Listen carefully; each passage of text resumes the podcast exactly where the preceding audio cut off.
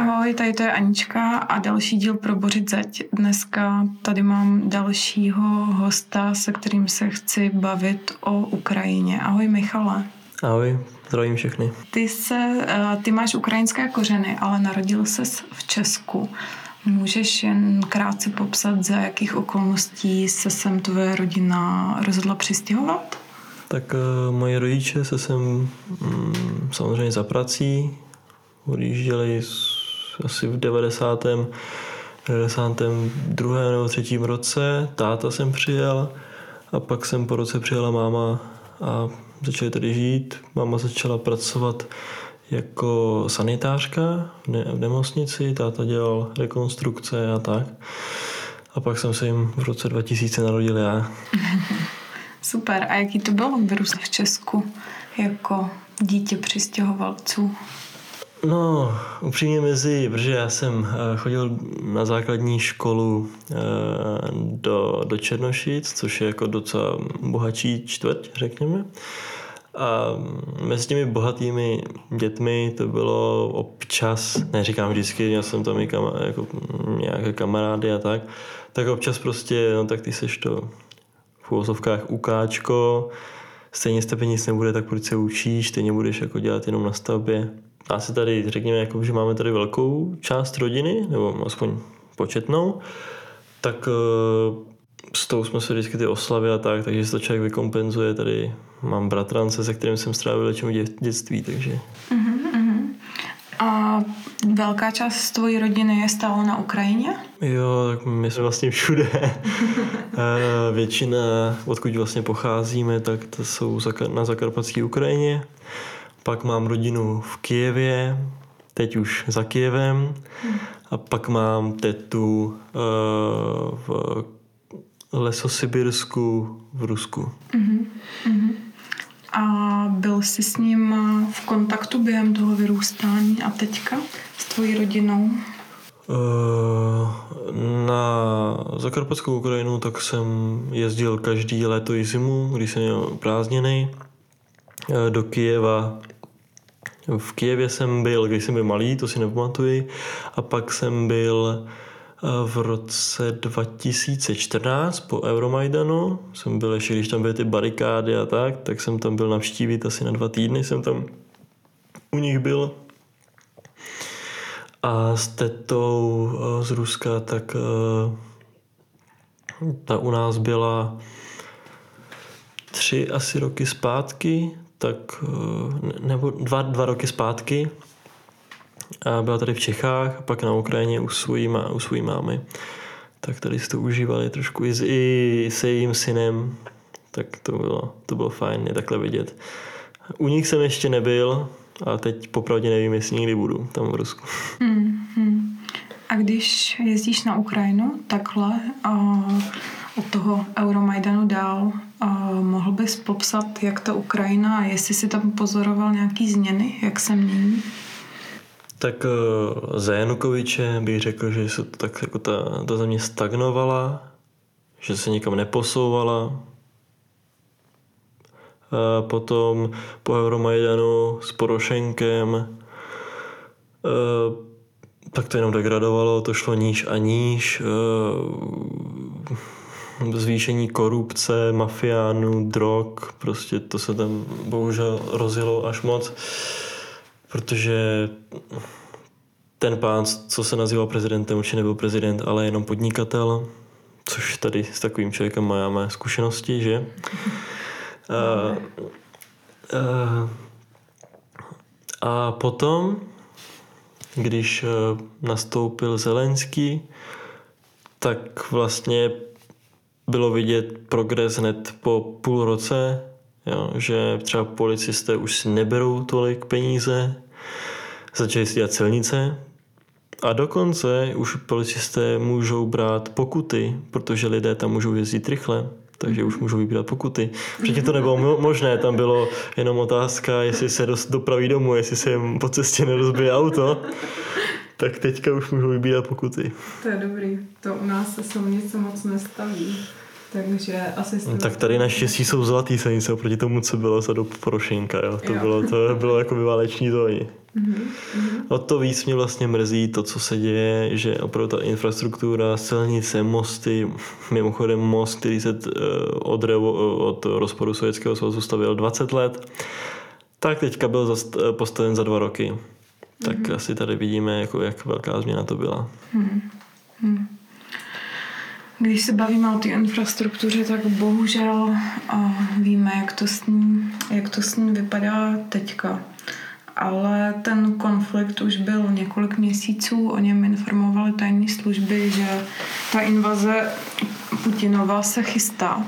Jak jste to vnímali vy až vaše rodina? Věřili jste něčemu takovýhlemu? No, tak eh, co se týče Ruska, tak já si myslím, že tam se nikdo nemůže být úplně jistý, co bude nebo nebude, co tomu Magorovi vyskočí v hlavě a co by on chtěl dělat. Ale popravdě jsme pořád doufali, i když doufali jsme v to, že OK, tak jako vletí do těch lidových republik, a tam se mm, usadí, že to dopadne stejně jako v Gruzii nebo tak, že tam prostě obsadí ty svoje zóny, nechají tam armádu. A prostě, protože dobře, tam v, té, v těch zónách je nějaká podpora. Menší, ale furt tam nějaká je. Ale ne, on prostě chce celou Ukrajinu, když nevím, co všechno by musel obětovat, aby, aby jí dobil. A kolik lidských životů by musel obětovat, aby to, aby to dosáhl. Přizpůsobovali jste se nějak hrozbě té války? Nebo hmm. do té doby naše Popravdě nikdo, ani co jsem byl v kontaktu s někým, tak prostě do poslední chvíle jsme nevěřili, že by byla válka. Že by se to opravdu mohlo v tomto století, v tomto roce prostě stát, že nevím, civilizovanému člověku to musí přijít jako absurdita naprostá, že se tohle může stát. Mm-hmm. Takže jsme věřili, tak ono u nás, jak babičky žijou na vesnici, tak tam jsou vždycky zásoby, tam se vždycky dělalo, když, když je zabíjačka nebo tak, tak prostě ten mrazák se naplní masem a nebo vždycky se zasa, zasazí brambory a tak, takže jakoby tam ty zásoby jsou, ale nezásobovali jsme se extra, jakože na, navíc na to. Uh-huh, Jaký to bylo ve čtvrtek ráno pro tebe? Uh, ve čtvrtek ráno jsem se probudil 6.44, nějak tak. To si to nezapomenu.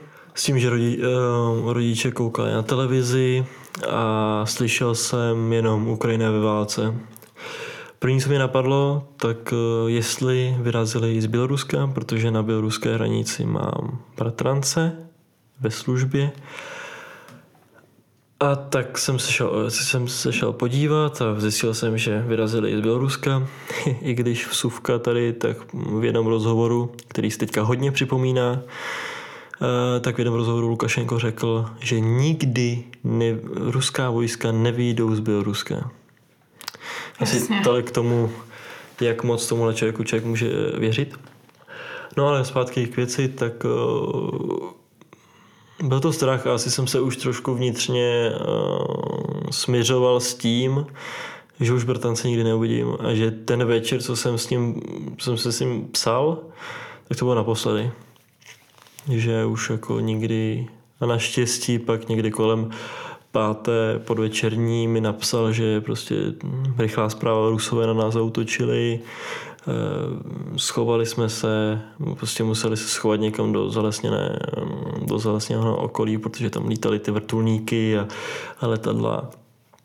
Takže to aspoň, teďka jsem s ním aspoň nějak v kontaktu a nějaký informace, když já mu vždycky napíšu a on, když má čas, tak, eh, tak mi odepíše. A on šel jako dobrovolník do té armády? Jo, on šel nějak na tři roky, že podepsal kontrakt. Mm-hmm nasadil je na běloruskou hranici. On šel jako pohraničník, takže on pos, nast, uh, do nějakého blízkého města uh, k těm běloruským hranicím s tím a naštěstí, že ho nenasadili na, na, přímo na, na tu hranici, protože tam všechny ty Ukrajince zabili pohraničníky. Už při tom vpádu. Víme, jak to tam vypadá teďka na ty běloruské hranici? Kde to No tak tam je teďka nej, největší, uh, odtud prochází nejvíce ruských vojsk, protože pro ně je hlavní cíl ten Kiev, takže tanky a navíc to mají nejblíž. Oni, oni věděli, že nemůžou prostě se vystačit jenom s tím, že by šli z, z východu a že by dobývali jedno město za druhým. Však vidíme, už čtvrtý den bojují o Charkov, který je vlastně přímo na hranicích. A teď tam dobili Černobyl, což jako to tam je, já nevím ani kdo tam jako nasazoval ty ukrajinský vojáky, tam prostě to, to není možný udržet. A tam myslím, že i se ty ukrajinští letci a tak prostě báli, protože tam jako mm, střílet u toho reaktoru to je prostě velký nebezpečí. Takže teď tam prostě prochází spousta vojsk a míří přímo na Kiev. A máš zprávy třeba ohledně toho oddílu toho tvýho bratrance? To, to nemám a ani se na to neptám, protože ono, kdyby to někdo sledoval ty zprávy, tak prostě nechci, aby to... Jenom je, já mu vždycky píšu jenom, jak se má. Hmm. Jestli mi napíše, že je prostě v pořádku, to mi naprosto stačí. Ne, neptám se na takové jako informace, kde, kde je a taky tady ty informace, že by mohly být využitý v jejich neprospěch. No samozřejmě, proto se jako na to ani neptám a ani mu ani mu volat nechci prostě, protože to je, to je hloupost. Já jsem i trošku se zvýšeným hlasem na babičku, jakože řekla, že mu volá, tak jsem jí řekl, aby jako už mu nikdy nevolala, protože člověk neví, jestli jsou náhodou pod útokem, tak prostě nemůže mu tam teďka jako brnit telefon, nebo když jsou někde se schovávají, najednou by mu začal brnit telefon, byl průšvih. Jasně. Když se ozval první, tak ano, ale a nenavazovat kontakt. Hmm. Prostě mu napsat a čekat, kdy odpoví. Hmm, hmm.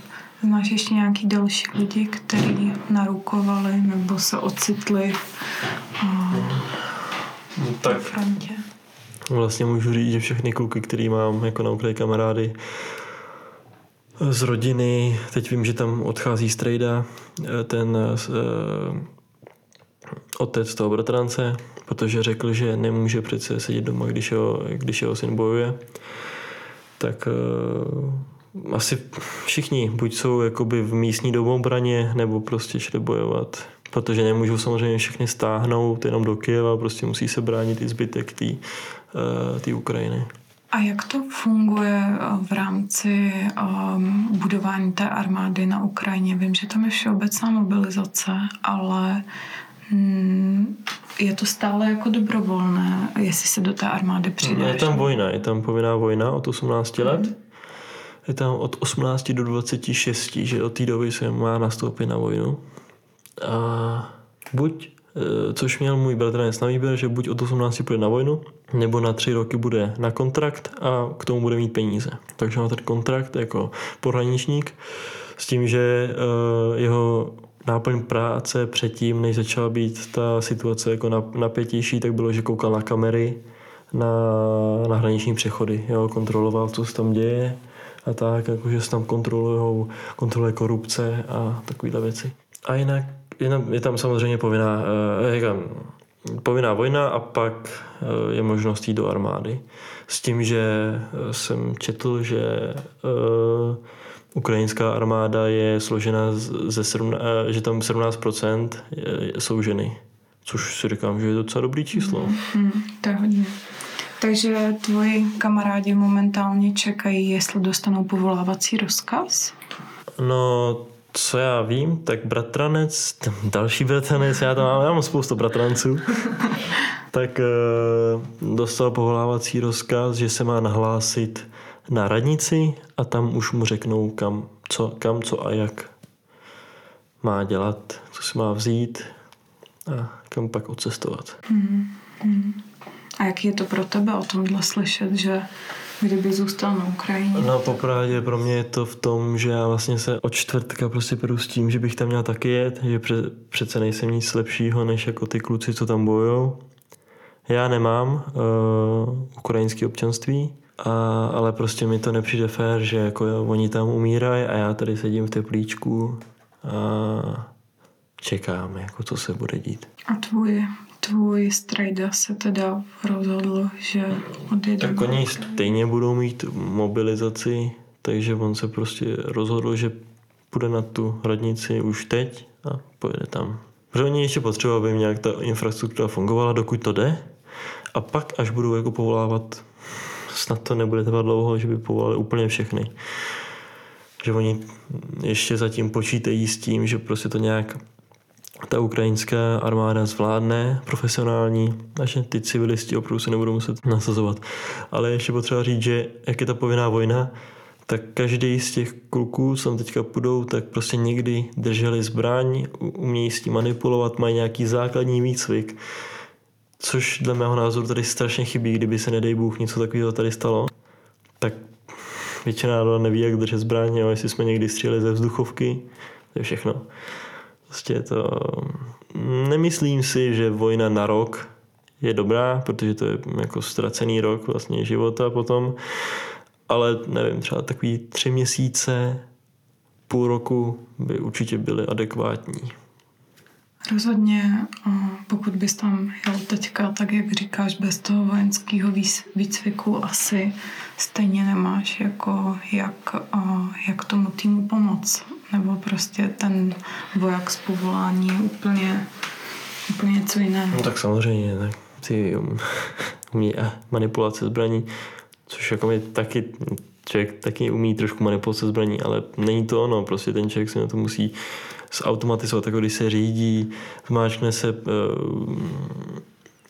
blinker, spojka. Já prostě, také dělám autoškolu. se to musí všechno zautomatizovat a v tom konfliktu tam už prostě člověk nemůže přemýšlet, tam už prostě se jedná impulzivně a musí se to, musíš přežít. Hmm. Hmm. A máš od nich zprávy od těch tvých známých, od tvýho hmm. věku? Moc ne, já jako co, tak hlavně s tím bratrancem, protože u, u, no, u něho vím, že prostě je, je tam, mm. ale jinak já si myslím, že oni mají teďka svých starostí dost a nemyslím si, že bych chtěl ztrácet ten čas se mnou nějak, abych je otravoval na těch sociálních sítích. Jasně. A mm, máš rodinu i v Kijevě? Ano. E, někteří přijeli už k nám na Zakarpatskou oblast, tam jak babička opustila, jela k nám, tak eh, teď oni žijí tam. A někteří zůstali s tím, že mají chalupu eh, za, za Kijevem, nebo opustili byt, protože jak už Rusové, eh, když proklamovali, že nestří na civilní, na civilní cíle, tak rakety tam lítají, takže je lepší, myslím, že aby byly aspoň nějakým domečku, nějaký chaloupce, než na 17. patře, kde jako tam může kdykoliv letět raketa, požár a nedostali by se dolů. Tak teďka jsou v, v, na té chalupě a když jsme jim řekli, ať taky se seberou na Zakarpatskou oblast, tak řekli, že nemají jak, protože nemají palivo do auta a nebudou riskovat to, že jim to někde chcípne a nedostanou se nikam a budou tam stát jenom a čekat, jestli náhodou nepoletí nějaký ruský letadlo. Je problém teďka na Ukrajině sehnat to benzín, sehnat... Určitě. Teď eh, včera Azerbajdžán slíbil dodávku paliva i z Evropské unie. Myslím, že z nějakého státu se bude dodávat eh, spousta paliva, ale samozřejmě nejdřív to bude na tu armádu, aby měli čím natankovat te- techniku a letadla a až pak me- něco mezi civilisty. Takže určitě je to, však když to začalo, tak všichni běželi do obchodu, pak do auta a pryč. Hmm. To byly strašné fronty, třeba 30 km fronty. A to se vyčerpalo během dne, ty zásoby, co tam byly. Jdou si tam vybrat peníze? Jo, tak to, to teď nevím asi, jestli to... Asi myslím, že na začátku šlo a teď myslím, že na to někdo, ne, někdo nemyslí, protože tam ani není co kupovat za peníze. Jestli něco dostáváte potraviny, tak to dostáváte od armády. Hmm. Že tam myslím, že nefungují obchody tak, jako, že by si někdo zašel na otevírací době do obchodu a něco si koupil, že prostě co máte, tak máte od armády nebo co už máte doma. Hmm, takže armáda distribuje jídlo. Samozřejmě armáda doporučuje, aby seděli co nejvíc doma. Že jako někdy doma a při, ne, při nej, to je strašně říct, při nejlepším v úkrytu. V metru nebo v, v těch ve sklepech. Jsou ty ukryty dostatečně na to, kolik je obyvatel v Kijevě? To metro, je, to metro je docela velký a docela velký odliv byl právě ten první den z Kyjeva z těch lidí, takže si myslím, že ale stejně ty fotky jsou, že ty lidi jsou hlava na hlavě a v tom metru. Takže si myslím, že ano, že je to jako dostatečný v rámci možností. Uh-huh, A ti, ta tvoje rodina, která zůstala v Kijevě, taky mm, dělá to, že když slyší výbuchy nebo se ozve varování, že se běží schovat do nějakého úkrytu? Oni jsou jakoby mimo Kijev, tak chvilku, ta nevím, to asi půl hodiny cesta, nebo nějak tak 20 minut, co si tak pamatuju, co jsem tam byl. Tak eh, já nevím, jestli tam, jestli tam jsou poplach, poplach, ale lidi radši chodí spát uh, už rovnou do sklepa. Mm-hmm. Někteří. Mm-hmm. Jo, že ono, než člověk se probudí, než se nějak jako dá dokupy, aby se aspoň trošku propleskal, aby se probudil, tak uh, to trvá, než se dostanete do toho úkrytu s tím, že by po 8 hodině neměli vycházet, protože tam je přece jenom stané právo a e, nějací ty záškodníci z ruské strany tam chodí furt, můžou i v civilu. Oni potřebují dostat prezidenta a kvůli tomu vlastně tam zakázali to noční vycházení, aby se redukovali civilisté na ulicích. Když už se bojuje, tak aby se bojovalo jenom mezi, mezi vojáky. Mm-hmm. Bylo hodně zpráv o těch ruských záškodnících, že se třeba převlíkají do oblečení ukrajinských vojáků. Jakmile ukrajinská armáda nebo policie chytí ruského vojáka v ukrajinské uniformě, tak může být na místě zastřelen. Je to povolené všemi vojenskými konvencemi a tak. Mm-hmm. Takže mm-hmm. i jsou na místě zastřelení. Mm. Myslím, že i sám starosta Kličko tak řekl, že kdokoliv z těch záškodníků kdo bude chycen, tak bude na místě zastřelen, neberou žádný zajatce z tohle. Rozhodně Rusko se žádnýma vojenskýma konvencema ne, neřídí, porušilo už několikrát, už se dopustilo několikrát válečných zločinů, útočí na civilní cíle. Už jenom to, že začali válku s Ukrajinou bez vyhlášení války je vlastně válečný zločin. Hmm. Pak teďka jsou zprávy, ještě nevím, jestli potvrzené, ale že Rusové eh, použili eh, vakovou bombu, která je taky zakázaná. To už je plus minus eh, podobný jako atomová bomba, jako menšího rozsahu. A o té se nedá schovat. Prostě cokoliv, co tam je v tom okruhu, tak, tak umře. Prostě není možný se to schovat. Když jsme u těch bomb, Putin vyhrožuje a dal do stavu pohodovosti svůj jaderný arzenál. A bojíš se tady té možnosti? Určitě. Věřil bys tomu, že něco takového fakt Já myslím, může? že Magor jeho rozměru může tohle udělat. Já jenom doufám v nějakou aspoň trochu lidskosti. Ne u něho, u něho už žádnou takovou naději nemám. Mám naději nějakého toho štábu, že od tohohle toho zastaví, že tohle prostě, to už je přes čáru, to už, to už nejde. Jako on tu čáru pomyslnou překročil už já nevím na kolik kilometrů, že to už jako, tohle to není možný už. Hmm. Hmm. A co jste začali dělat vy, když, když začala válka na Ukrajině? Tak začali jsme řešit, jak dostat naše blízký co nejdřív do, do bezpečí. Samozřejmě ženy a děti, protože jako muži ty nemohli. Už od začátku? No, už jestli ne ten první, tak ne ten druhý den.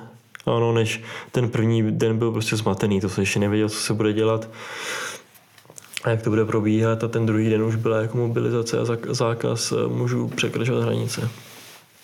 Takže k nám hlavně stahujeme ženy a děti, jakoby nám blízký a, a rodinu, tak ty už, ty už jsou u nás. No. Mm-hmm. A jak jste, jak jste to vyřešili? Jeli jste pro ně na hranici? Nebo se jeli, jeli na hranici s tím, že se na ně čekali na hranici a oni přicházeli pěšky ukrajinskou maďarskou hranici a pak se nastoupili do auta a jeli zpátky. Včetně dětí. Jo, jo. Přecházel mm-hmm. pěšky hranici. Ty jo. Nejmladší je, jsou čtyři měsíce. Kolik lidí se vám podařilo vyvést ze země a ubytovat? Já jsem to nějak počítal, tak teďka jen u nás doma asi 15 lidí. Jo. jako samozřejmě počítám jakoby i nás, takže jako celkově nás 15 lidí. Jak to dáváte v 15 lidech? Tak jako, tak jsme rodi, rodina, známe se, takže jako nějak si pomáháme, potřebujeme to jenom potřebujeme to jenom skorigovat tak, aby to prostě fungovalo. Babičky samozřejmě udělají večeři nějakou dobrou, udělají nějaký dobrý boršť a to si pochutnáme. No a tak jako s rodičema eh, v mém pokoji jsem teda ubytoval kamarádku se synem, jo, že ať, ať nebudu já spát na posteli, aby tam oni spali jenom na madraci, takže já spím na madraci a nějak to zvládneme. Musíme.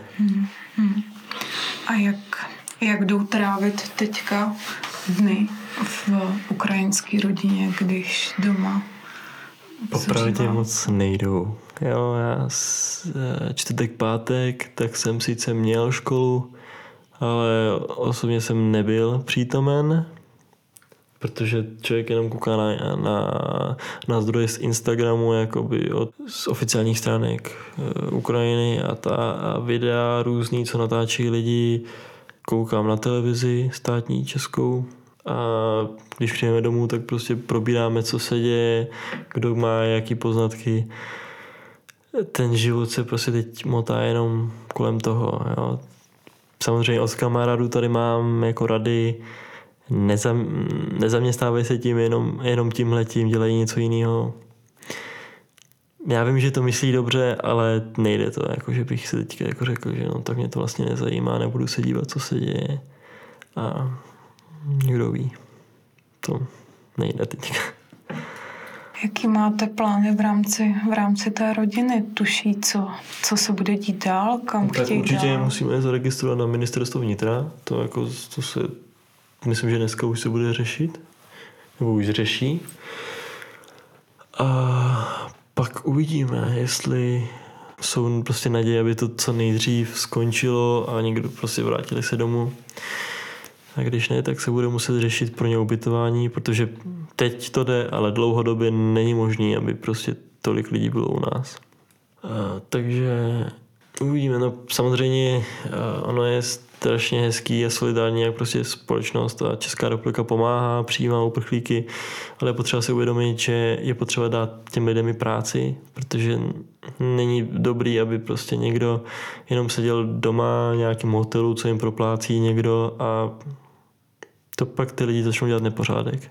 To jsme viděli i když se ta první uprchlická krize v roce 2015, myslím, tak prostě když ty lidem dát nějakou, jako, nějakou práci, nějaké zaměstnání, tak jsou v pohodě. Ale jakmile se nudí a pak toho začnou zneužívat, tak to začne i vyvolávat nepokoje, nebo ne, ne nepokoje, eh, špatné nálady ve společnosti i z té druhé strany, která dala pomoc a vlastně toho ty, ta druhá strana zneužívá, takže jako je potřeba, je potřeba si uvědomit, že je, je potřeba dát těm lidem práci. A takhle vaše rodina měla jako to štěstí v neštěstí, že má, že má vás, že může vyrazit do Česka. Bohužel No, je tak- to asi menšina. Ono, třeba ty starý, eh, staří lidé, tak eh, si myslím, že nebudou chtít moc opustit domovy. Zatímco ti naši tak věděli, kam půjdou, věděli, ke komu půjdou, věděli, že o ně bude postaráno, takže se sebrali a vlastně bez všelakých uh, přemlouvání se sebrali a odjeli. I když moje babička, který je eh, 81, tak to je motor, to jako jestli já, já budu rád, když budu mít tolik energie třeba v 50 nebo v 60, tak ona nech prostě říkala, když tady byla jednou, tak říkala, že sem nikdy nepojede, protože tady není co dělat, tady není, není co na práci. Jo, že tady nemá pole, nemá tady slepice, nemá tady králíky, takže se tady nudí, takže už jako chce být na Ukrajině. Tak ta, když ji máma zavolala, tak říkala, že je během chvilky zbalená. Prostě Ta žena přežila nacisty, přežila komunisty a na Rusáky už prostě to už, to už je, myslím, že nejednou člověka moc. Hmm, hmm. Když se ty lidi takhle rozhodnou emigrovat, tak bohužel vidíme záběry, že ten jejich domov je často ničený a bombardovaný a už teďka jsou obrovské ztráty na, na ukrajinských domovech, městech. Myslíš si, že ta Ukrajina, mm, jak se z tady toho může Ukrajina zpamatovat, zregenerovat? Ještě doufejme, že už dál bude co nejmenší to no. Já si myslím, že spousta lidí se tam vrátí na Ukrajinu. Spousta lidí, co tady pracují, tak eh, ale jsou tady jako třeba jenom na, na dva roky, nemají tady svůj dům, tak se tam určitě vrátí a budou se snažit vybudovat zpátky zemi, pro kterou si vybrali, že to, že budou bojovat. Ale samozřejmě se bude spolehat na co největší finanční podporu. Doufám, že si teďka jako Ukrajina opravdu vybojovala to právo být v Evropské unii a v NATO, že ukázala, že to nejsou prostě žádný nevím, necivilizovaný národ, nebo prostě si vybrali tu svobodu a chtějí se dostat do Evropy, chtějí prostě odejít od toho vlivu Ruska a chtějí jít jinou cestou, než třeba Bělorusko. Hmm. Chtějí ukázat, že chtějí něco jiného. Proč si myslíš, že Putin útočí na Ukrajinu, když má jako do svých vlastních problémů, když ta země je chudá. Aby se na jeho problémy zapomnělo. Aby se ty problémy zakryly za to, co on dělá. Jinak jinou odpověď na to nemám. Prostě potřebuje zakrýt ty svoje problémy.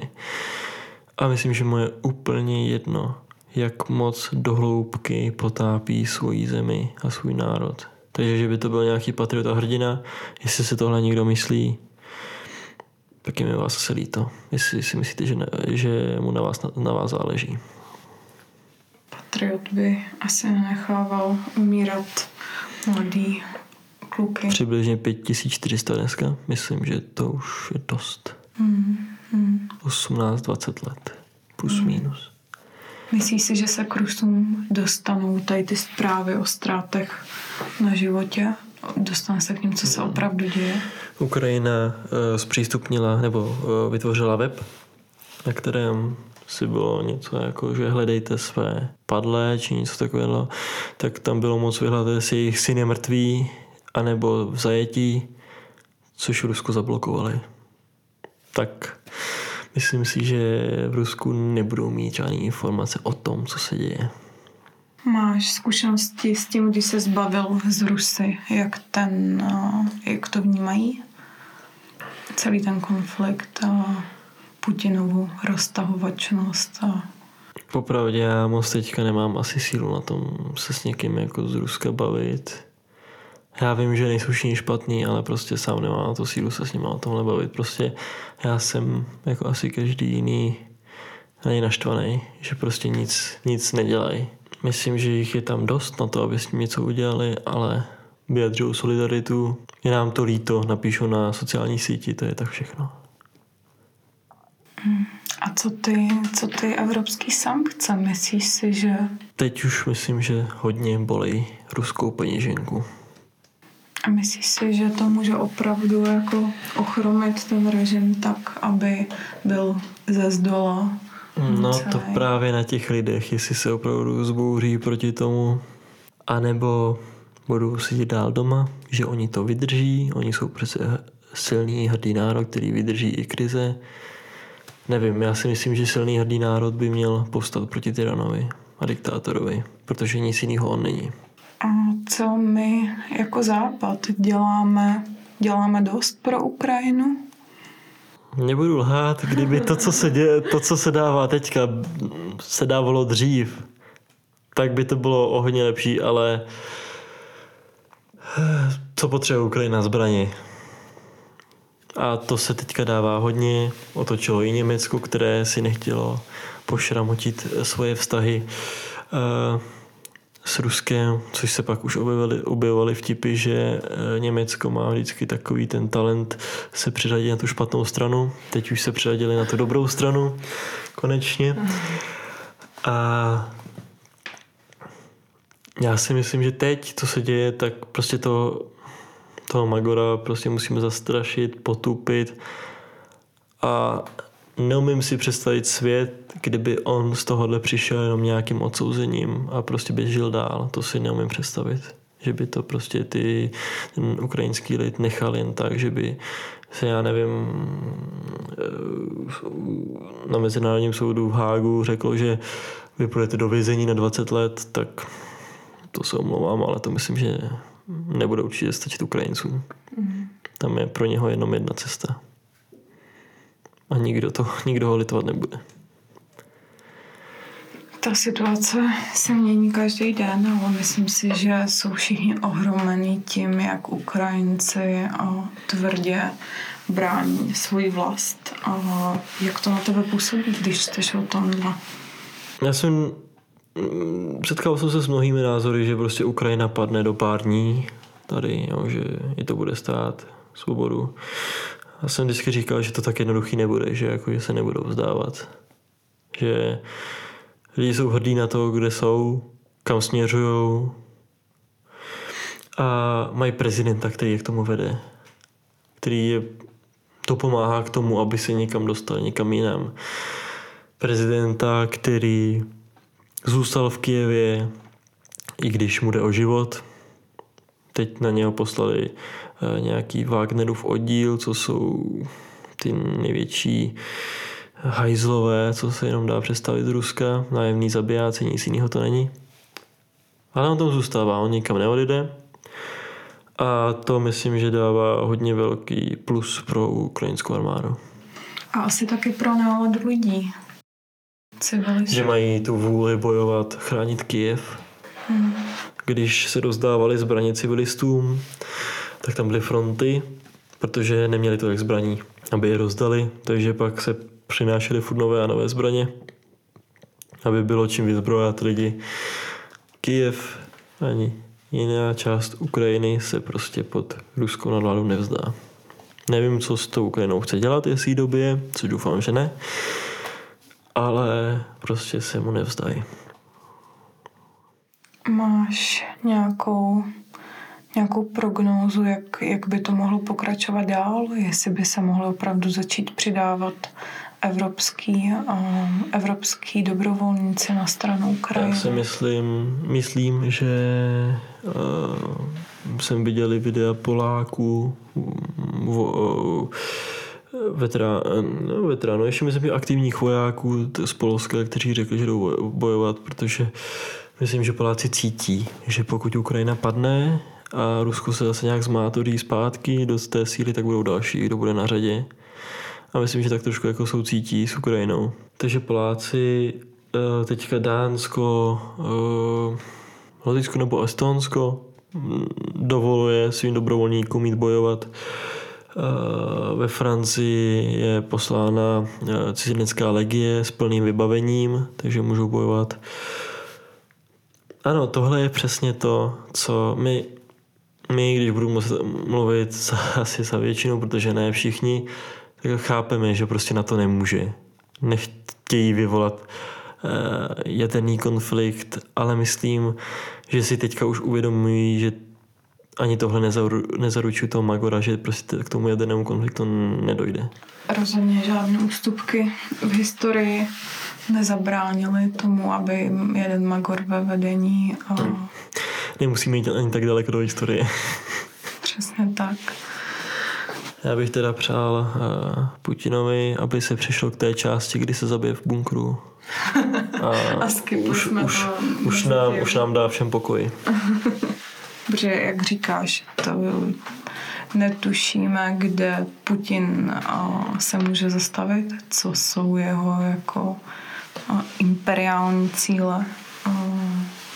Asi to není jenom Jestli má cíl obsadit, eh, mít takový, takovou rozlohu jako bývalý sovětský svaz, tak myslím, že to bude mít hodně těžký a rozhodně, rozhodně mu to nebude tak jednoduše, jak předpokládal a vlastně mu nejde ani tak jednoduše to dobývání Ukrajiny, jak předpokládal. Hmm, hmm. Rozhodně ty zprávy jsou úplně ohromující, a jak, jak jsou Ukrajinci stateční a myslím si, že to jako inspiruje celý svět k tomu, aby ukázal aspoň jednu setinu z té statečnosti nebo jednu tisícinu z té statečnosti, který ukazují teďka, teďka Ukrajinci. A no, je něco, co bys chtěl, co bys chtěl zkázat? Chtěl bych všem českým posluchačům moc poděkovat za podporu, co co je jenom nabízení bydlení, posílání různých věcí, transport lidí sem.